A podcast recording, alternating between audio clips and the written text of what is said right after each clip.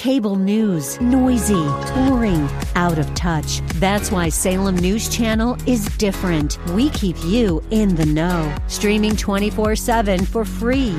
Home to the greatest collection of conservative voices like Dennis Prager, Jay Sekulow, Mike Gallagher, and more. Salem News Channel is unfiltered and unapologetic. Watch anytime, on any screen, at snc.tv and Local Now Channel 525.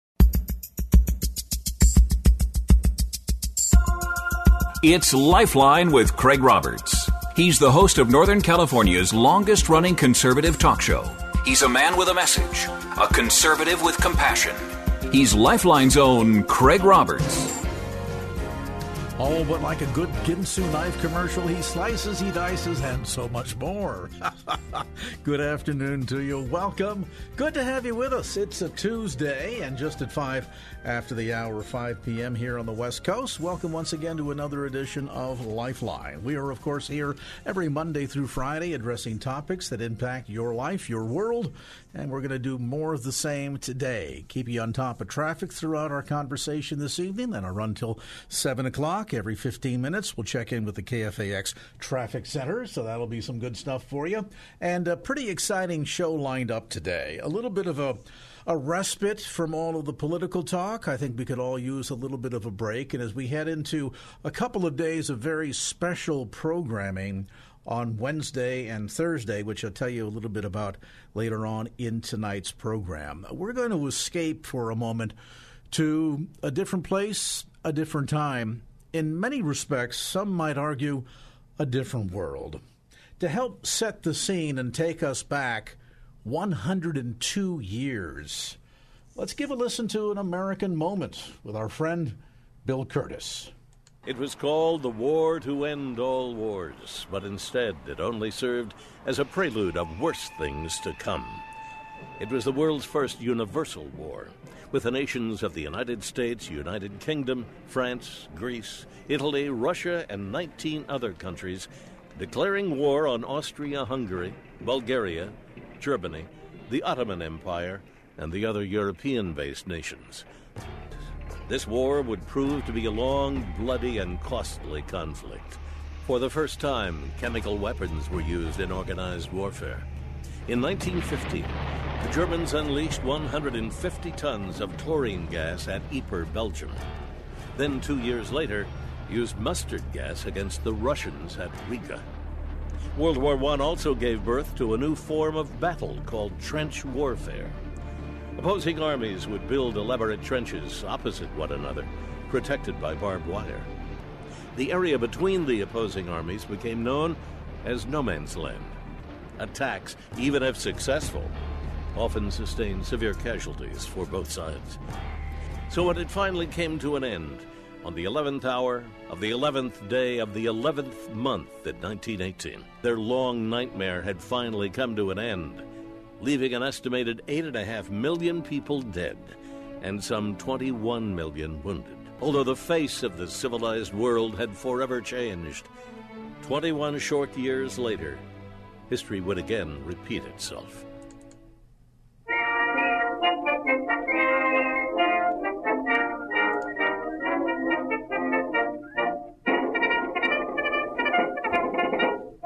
Johnny, get your gun, get your gun, get your gun. Take it on the run, on the run, on the run. Hear them calling you and me. Every son of liberty. Hurry right away, no delay, go today. Make your daddy glad to have had such a lad. Tell your sweetheart not to pine, to be proud her boys in line. Over there, over there, over there, over there. Send the word, send the word over there, over there. That the Yanks are coming, the Yanks are coming. The drum, drum coming everywhere, everywhere. So prepare,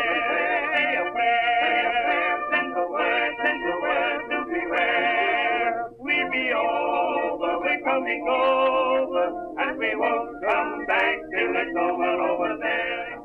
Well, of course, tomorrow November the 11th will mark the 102nd anniversary since the end of World War I. The war to end all wars, but in fact, as we know, sadly, it certainly didn't. It's an amazing period in not just European but American history.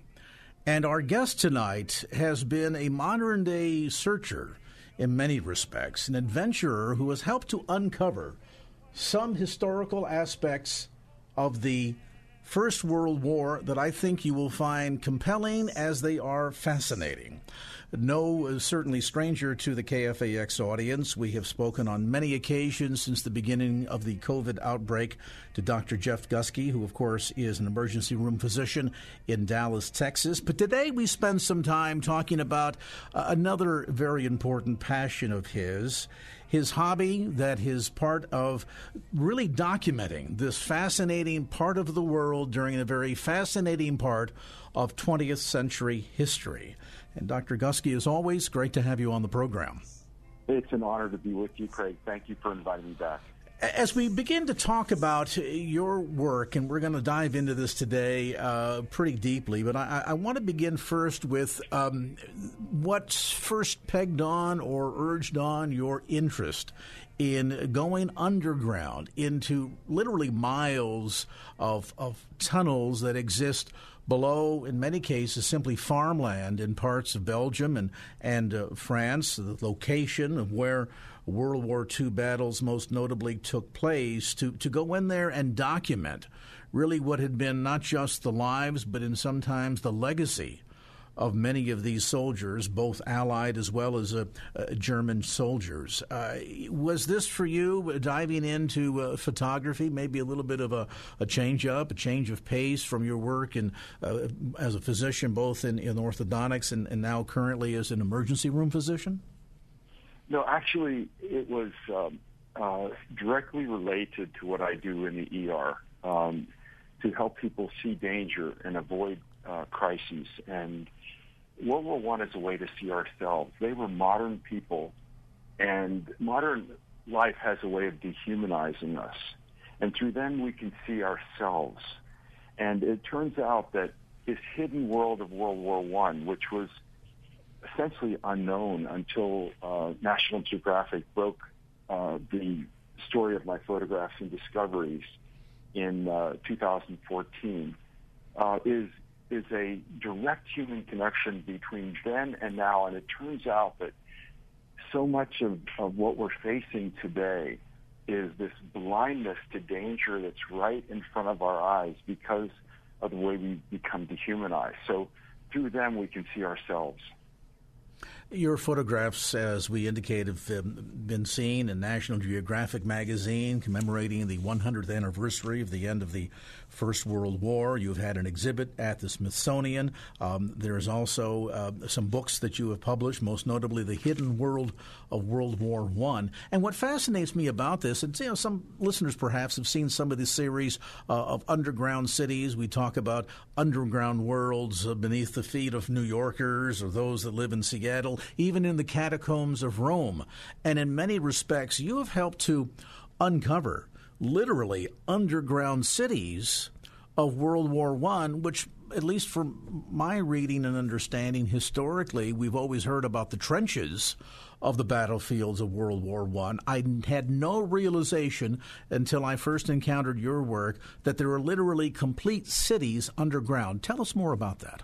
They are modern cities beneath the trenches. They were ancient rock quarries from centuries before World War One, from which the stone for castles and cathedrals and fortresses and homes was mined. And then comes World War One, and, and in the blink of an eye, you have this 450 mile line that goes from the Atlantic Ocean in Belgium all the way to the Swiss border in France. And the this was the first modern mass destruction where the weapons were so powerful that the surface of the earth became completely uninhabitable, dehumanized.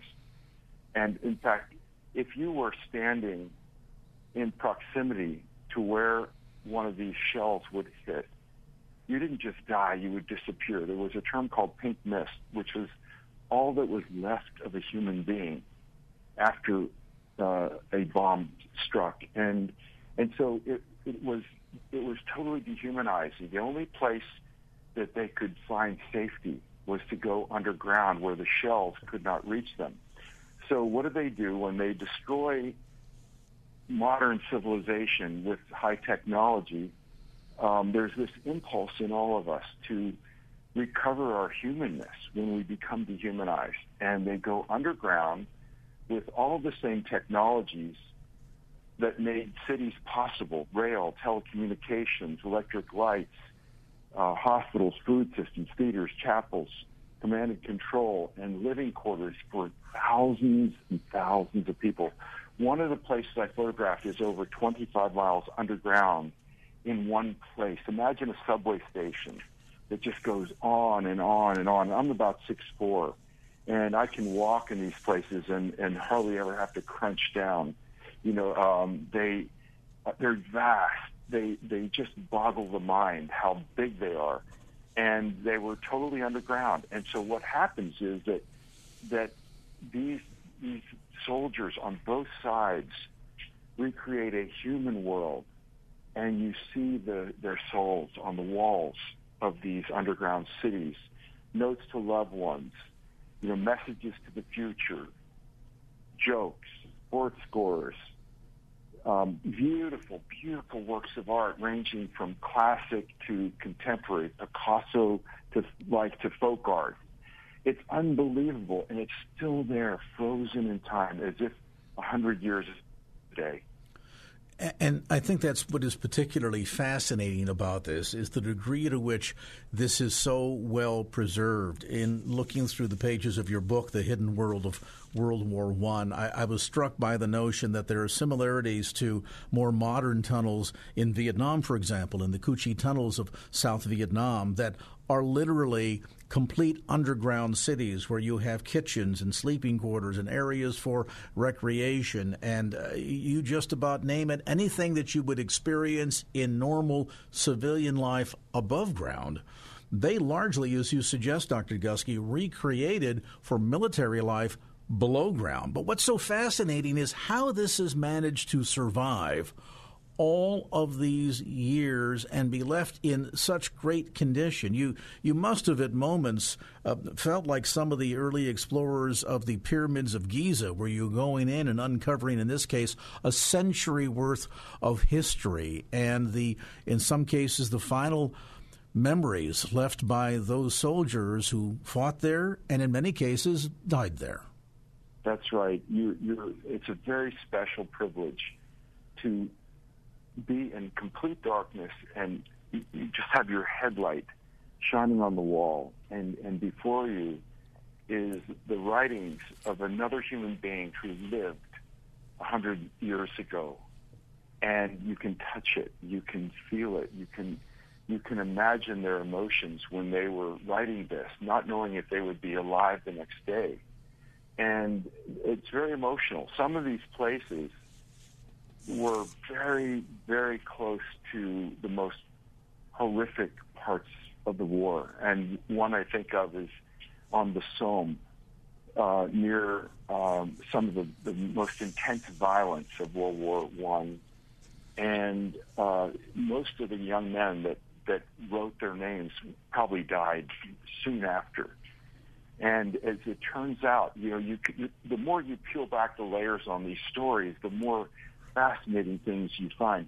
Turns out that um, J.R.R. Tolkien was a World War One soldier. He was not yet a writer, but he was a junior officer in the British Army, and he was in this place.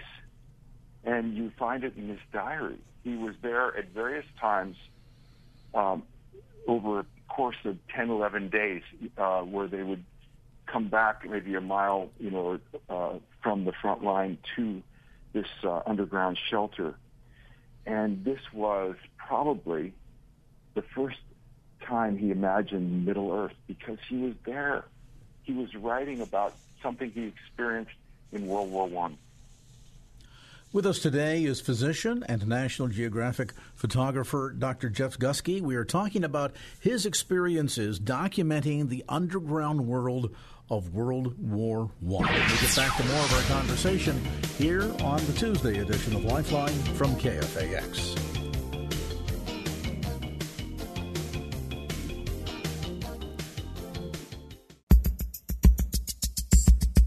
And now back to Lifeline with Craig Roberts.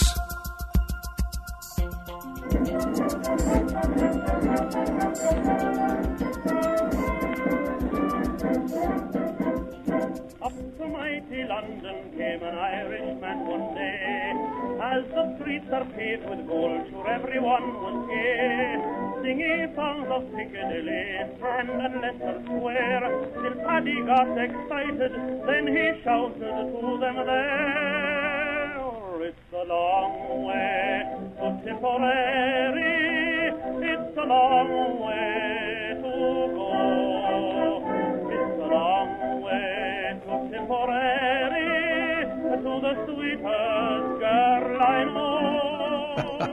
Welcome back to the conversation here on this special edition of Lifeline, marking the 102nd anniversary of the end of World War One. And my, my, how recording technology has improved in 102 years. There is a John McCormack with It's a Long Way to Tipperary from 1917. My goodness. You know, it's interesting when you look at the uh, bunkers, for example, of World War II, uh, Wolf's Lair in East Poland, or the Fuhrer bunker in Berlin, which I think today is uh, largely a parking lot. Uh, remarkably, for locations that were so well built, they didn't survive just 75 years after the first, uh, Second World War, and yet remarkably, so many of these tunnels and this underground world that we're discussing today with our guest emergency room physician and celebrated photographer Dr. Jeff Gusky, who, of course, is the author of The Hidden World of World War I. Amazing photography that really gives us a glimpse into not just another time, but another world. And I think so remarkably, as you have toured through, and I will point listeners as well, Dr. Gusky, to a number of YouTube videos uh, that feature your work, where so much of what is down there, even a century later, is unmarred by looters and souvenir seekers. Uh, has this yet been, uh, to your knowledge, designated as a UNESCO World Heritage uh, Site?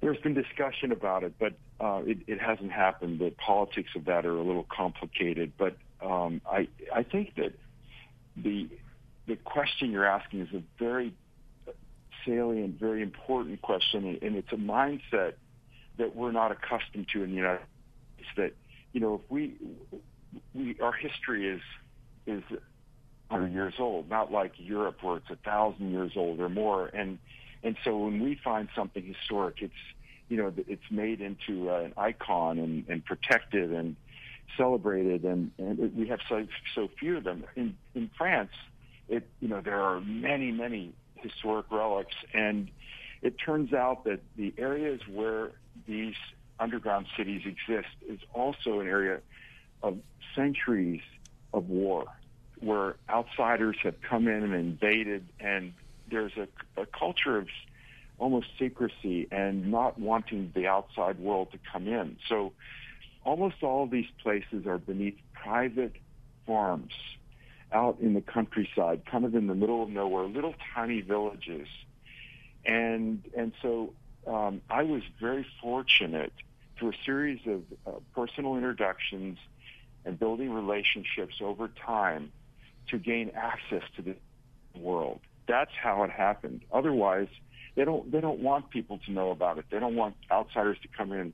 And it turns out the reason why the geology of the area is so well preserved is that in this part of France, the water table is such that it remains very dry. It's kind of a stable uh, sandstone type geology underground. If you go northwestern front, they had tunnels and they had you know some underground areas, but the water table uh, is and all that is gone, and and so um, that's why we still have these places. And these places, in many respects, as you've documented inside the pages of the hidden world of World War One, really serve, as I suggest, of a, a time capsule of sorts, not just of military equipment and personal effects, but many of the, the carvings into the rock that have lasted a century now, um, kind of, as I suggested in my opening remarks, uh, harken us back to the drawings of the pyramids of Giza, in that they tell a very profound story of the lives, maybe the dashed hopes and dreams of many of the soldiers who served there, lived there, and in a sad, uh, vast majority died there. Exactly. When the story is that it, it's really what connects us to them, in that our humanness doesn't change. Human nature is the same, and when when the the world falls apart, all that matters is each other and the memories and the love that we have. Um, when you look at both sides, whether it's German or the Allies, the most common carving of art that I would find would be hearts. Mm. In the midst of a war, hearts.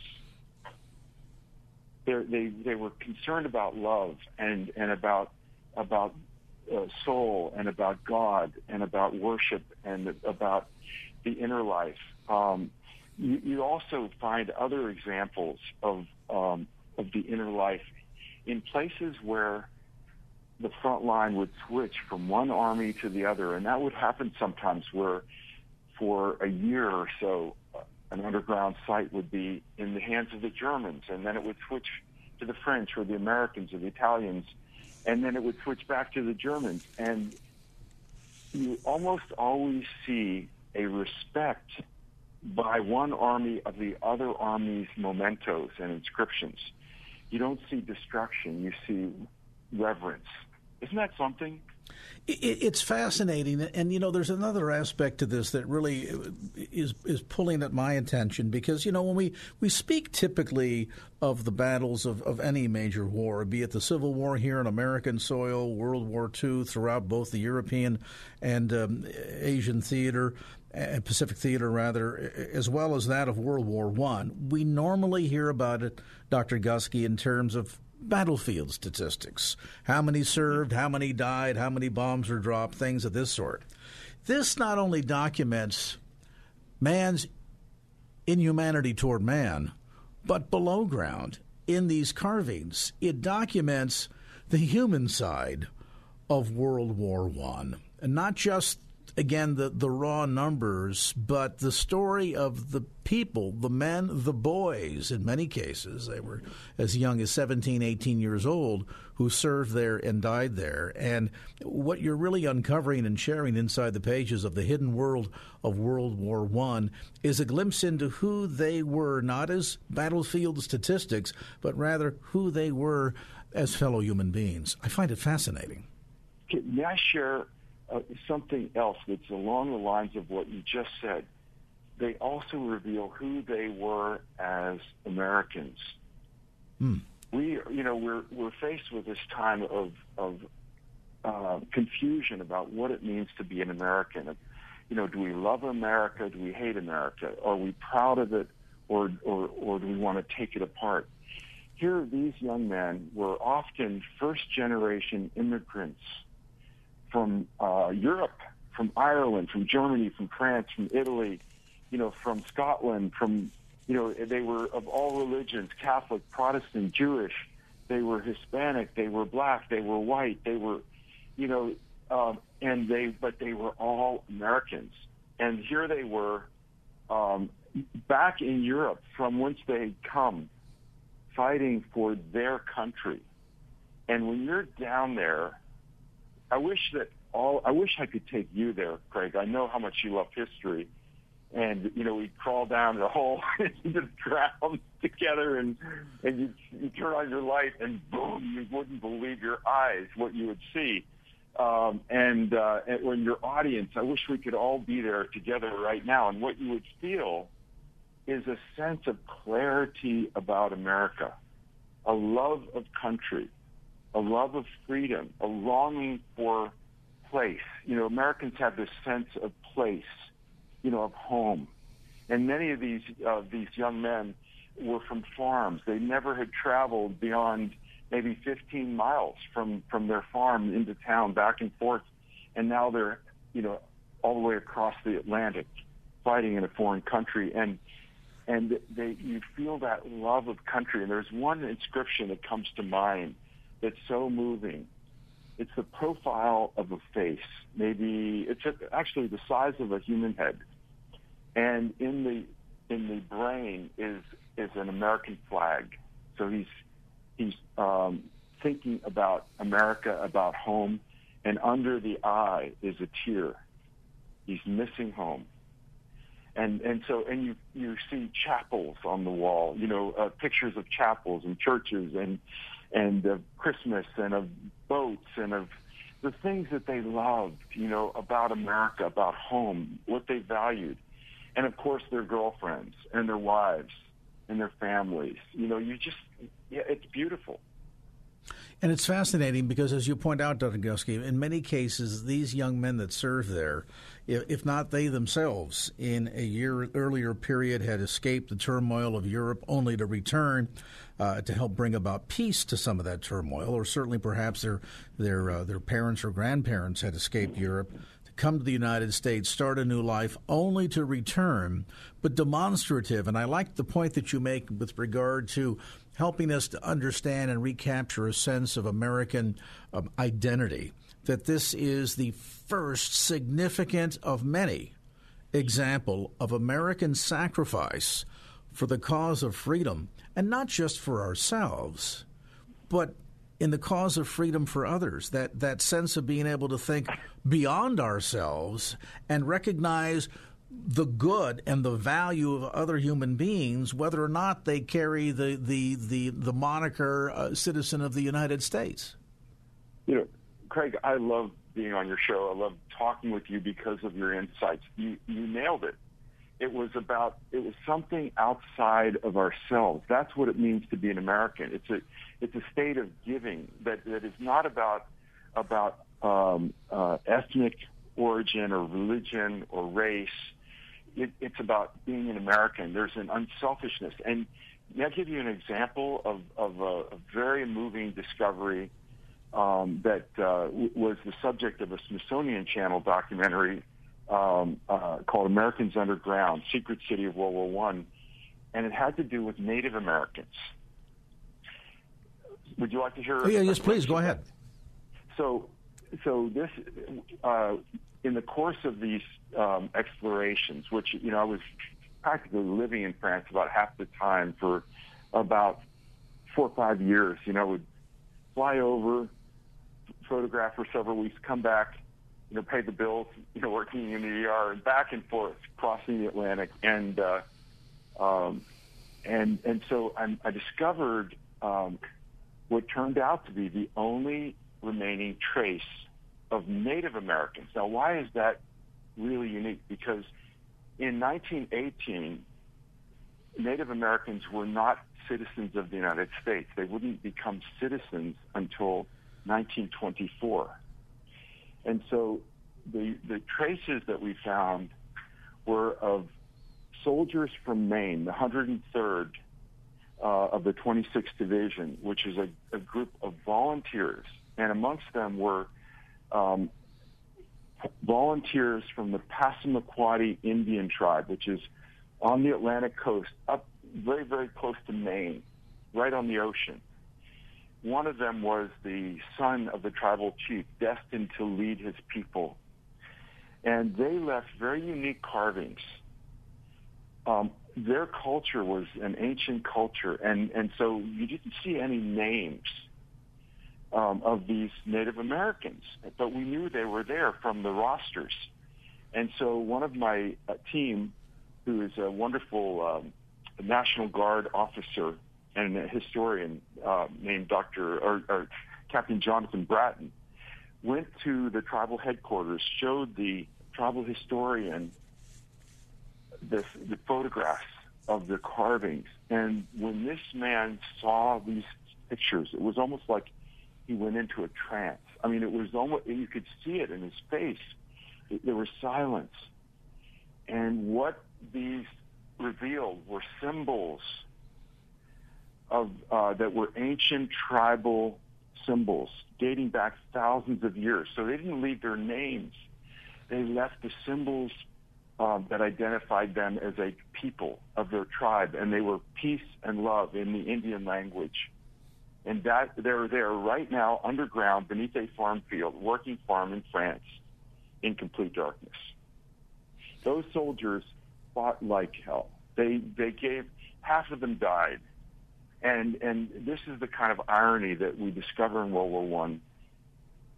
The son of the tribal chief would live until the very last the last full day of the war in a horrific battle and he would lose his life and his family would receive letters coming from him that he had written and it wasn't so they were getting letters that it turns out were after he died when they arrived and then they would find out that they lost their precious son so they were so proud to fight for a country they loved, even though they were not citizens. They did not get medals because they weren't citizens. And then when we made this discovery, fortunately, um, the state of Maine, and this was just several years ago, did a ceremony to posthumously award these heroes medals. And it was it was so cool because you see uh, the you know all these American roles, police officers, firemen, you know men, women, different, you know, Air Force, Army, Coast Guard, Navy, you know, they were so patriotic wearing their uniforms, but they're also wearing their their headdresses and their tribal clothing, and they're doing a smoke ceremony and a dance consecrating the memory of their loved ones who who love this country. That's the kind of thing that you discover with this story. We're visiting today with Dr. Jeff Gusky, physician and National Geogra- uh, Ge- pardon me, National Geography photographer. We're discussing his book, The Hidden World of World War One, and the book, by the way, is available by going to Dr. Gusky's website, Jeff Gusky, G-U-S-K-Y, jeffgusky.com. We'll take a brief time out. We'll continue our conversation as Lifeline continues.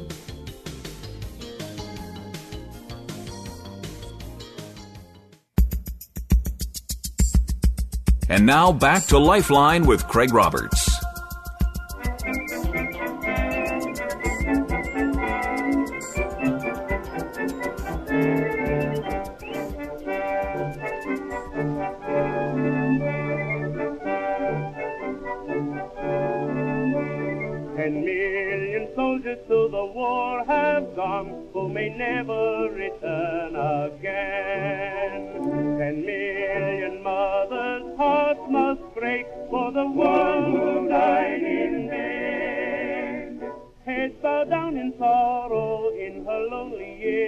I heard a mother murmur through her tears. I didn't raise my boy to be a soldier. I brought him up to be my pride and joy. And joy, who dared to place a musket on his shoulder to shoot some other mother's darling boy. Let nations operate their future trouble. It's time to lay the sword and gun away.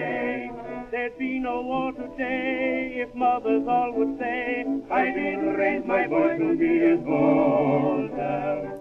Welcome back to the conversation. And as we mark the 102nd anniversary of the end of the First World War tomorrow on Veterans Day, or for slightly older Americans, we recall it as Armistice Day, we're visiting with celebrated photographer and emergency room physician Dr. Jeff Gusky.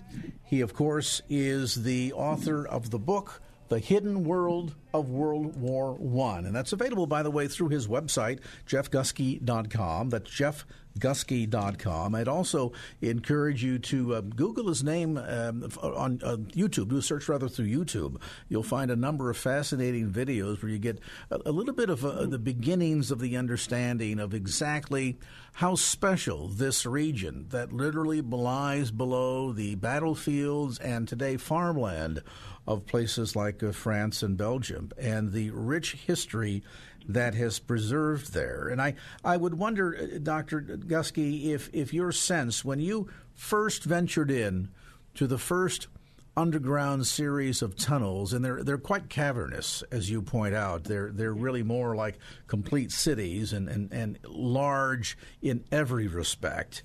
When you began to see not just the artifacts of war, the military equipment, the personal effects of the men that had served there, but then all of these intricate, detailed carvings that really tell their story.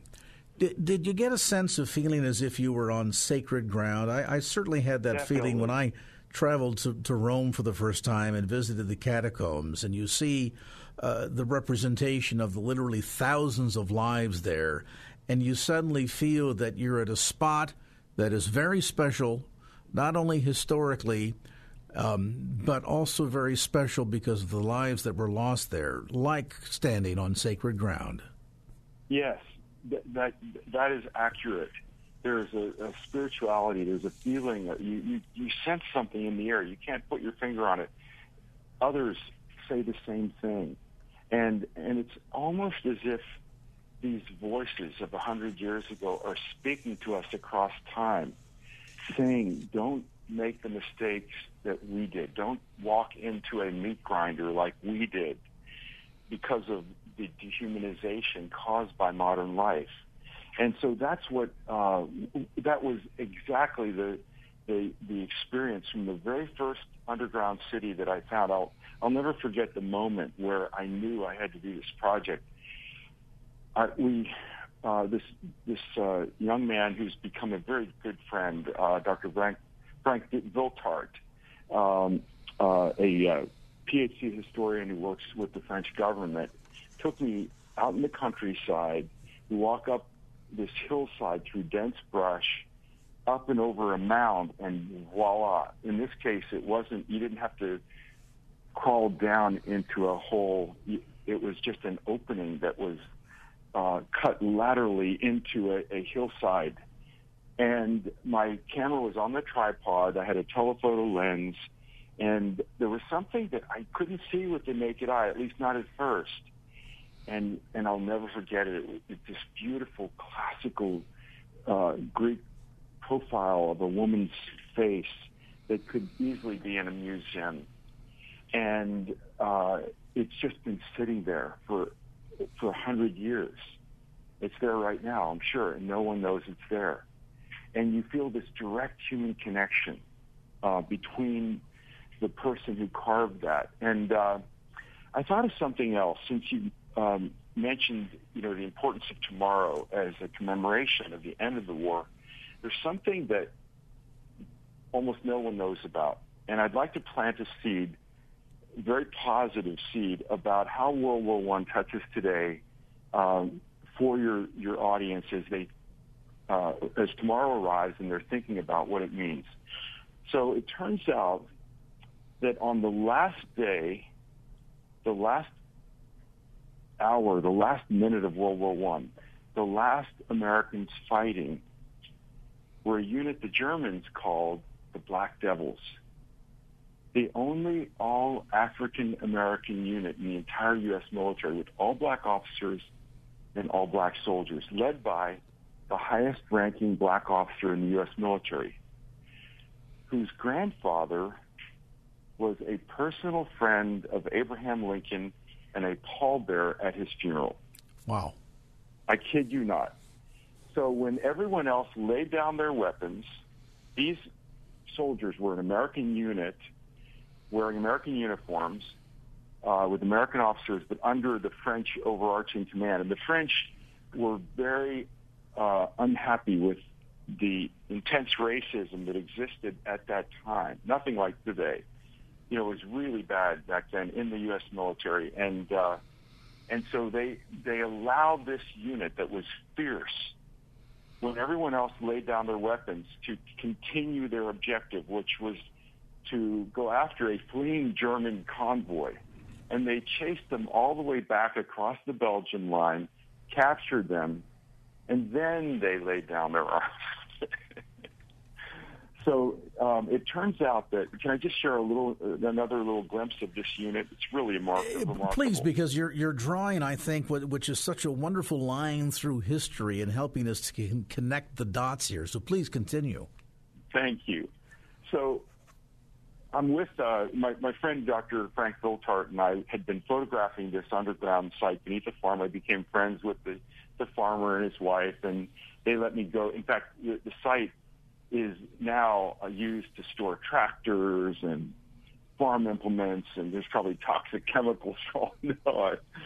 And, and anyway, um, uh, so um, Frank uh, reaches out to me, realizes that that one of the inscriptions, I didn't know what it meant. It was it said 360. He said, Jeff, this may be an African American unit. So it's it's right at the end of 2015. I get a meeting the first week of 2016 with Dr. Rex Ellis, who is the chief curator of the Smithsonian National Museum of African American History and Culture. Now, the museum, which is now this beautiful museum, the newest Smithsonian Museum near the White House, uh, it, it would open later uh, in the year 2016. But at that time, it, they were just rushing to get the new, new museum open, but they gave me an emergency meeting. Why? Because they were working on an exhibit that actually was my second, uh, I would be part of the second Smithsonian exhibit that just closed in September called We Return Fighting, the African American Experience of World War One. So Dr. Ellis, about halfway through the meeting, you know, this very uh, very dignified, formal Southern gentleman, very warm, but but kind of you know real voice of authority, and you know he's he's one of the leading experts on African American history. And he said, Jeff, you have stumbled onto I have a dream before I have a dream. Mm. And then he said it again. And oh my gosh, you know, that sounds grandiose, but coming from him, it's a big deal. So it turns out that this was the and is the only trace of an African American combat unit that still exists today. But it wasn't just any African American unit. They were the only all African American unit in the U.S. military, all volunteer, all black officers, all black soldiers. But what was really amazing was to learn that 102 years ago, when this unit fought so patriotically for our country. The unit had already been in existence for 49 years. 49 years. They are a bridge back to the moral moment of the Civil War and to the hopes and dreams of healing the, the scar of slavery. And they had this vision of America. And, and it was the way they saw themselves. They, they became the torchbearers for Abraham Lincoln's vision of freedom for all of us. And it's an American success story that no one knows about. That's why Dr. Ellis called it I Have a Dream Before I Have a Dream. This, they, they succeeded on every front of modern life. Medicine, law, banking, education, the military, sports, business, you know, on and on, men, women, and and they they they did not see themselves as victims. They were visionaries, and they understood they got America when America didn't get them, and they loved this country even though the country you know they were treated at times you know terribly, but but they it was so when you look at their writings and there were several books written and then you think of the I Have a Dream speech of Martin Luther King. And at the end of the speech, he, he quotes the old Negro spiritual, free at last, free at last, thank God Almighty, we're free at last. These patriots show us what it means to be an American. They, they had an inner freedom that no one could take away. They saw themselves as, as Americans, and they loved the country knowing it was totally imperfect. So they show us how to deal with dehumanization, which we're all dealing with, which is the the big problem of modern life. Well, and I think too they they um, they take a stand that that connection back to the Civil War and obviously making a statement that they're willing to fight for their own freedom. But more importantly, in your example, Dr. Gusky, of having served on the battlefields of World War I, they also make the statement that they're willing to fight for the freedom of others. I think it's interesting yes. because these crosses that we've seen photographs of uh, that were depicted uh, annually in France during the anniversary of the end of the First World War, the crosses above ground certainly tell us how they died. But Dr. Gusky is really documenting from below ground how they lived. And I suppose, in some respects, Dr. Gusky, not just documenting their history, but as you are detailing many of the carvings, the messages that were left behind, you're in many regards, I think, amplifying their stories. No question. And, and speaking of crosses, the most recent discovery I made in this site was a, a, a passageway that had been filled with old truck tires and trash and garbage, and, and the farmer had cleared it out a little bit. And in darkness, I wandered back into this this uh, underground, uh, uh, like almost it was a, like a tunnel, and at the end opens up a room, and guess what's in there? A chapel. Wow. And a cross. And this is where these soldiers worshipped when the bombs were going off. And the chaplain, who was the only, he wrote the only memoir of this unit, was a Baptist preacher from Chicago. So it was remarkable. And of course, this uh, remarkable story you can enjoy for yourself inside the pages of Dr. Gusky's book. And I'll mention the title again The Hidden World of World War I. You can find it online through the usual suspects, Amazon.com. You can, go, also get more information at Dr. Gusky's website, jeffgusky.com. That's Jeff Gusky, G U S K Y, jeffgusky.com.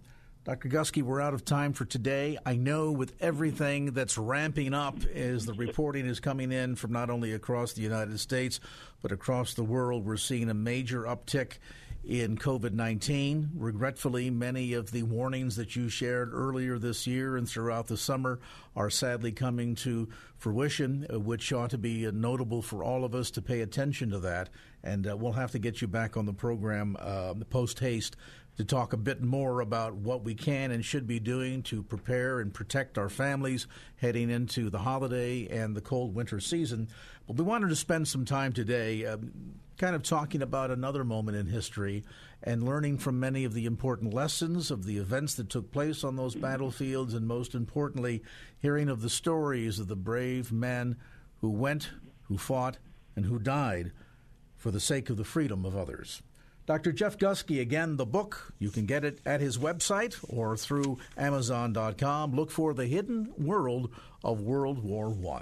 Dr. Gusky, thank you so much for your time, and we'll look forward to visiting with you again soon. Thank you, Craig. It's an honor. 604 from KFAX. Let's get you updated on some traffic here. We're a bit late, but we'll get you caught up right now.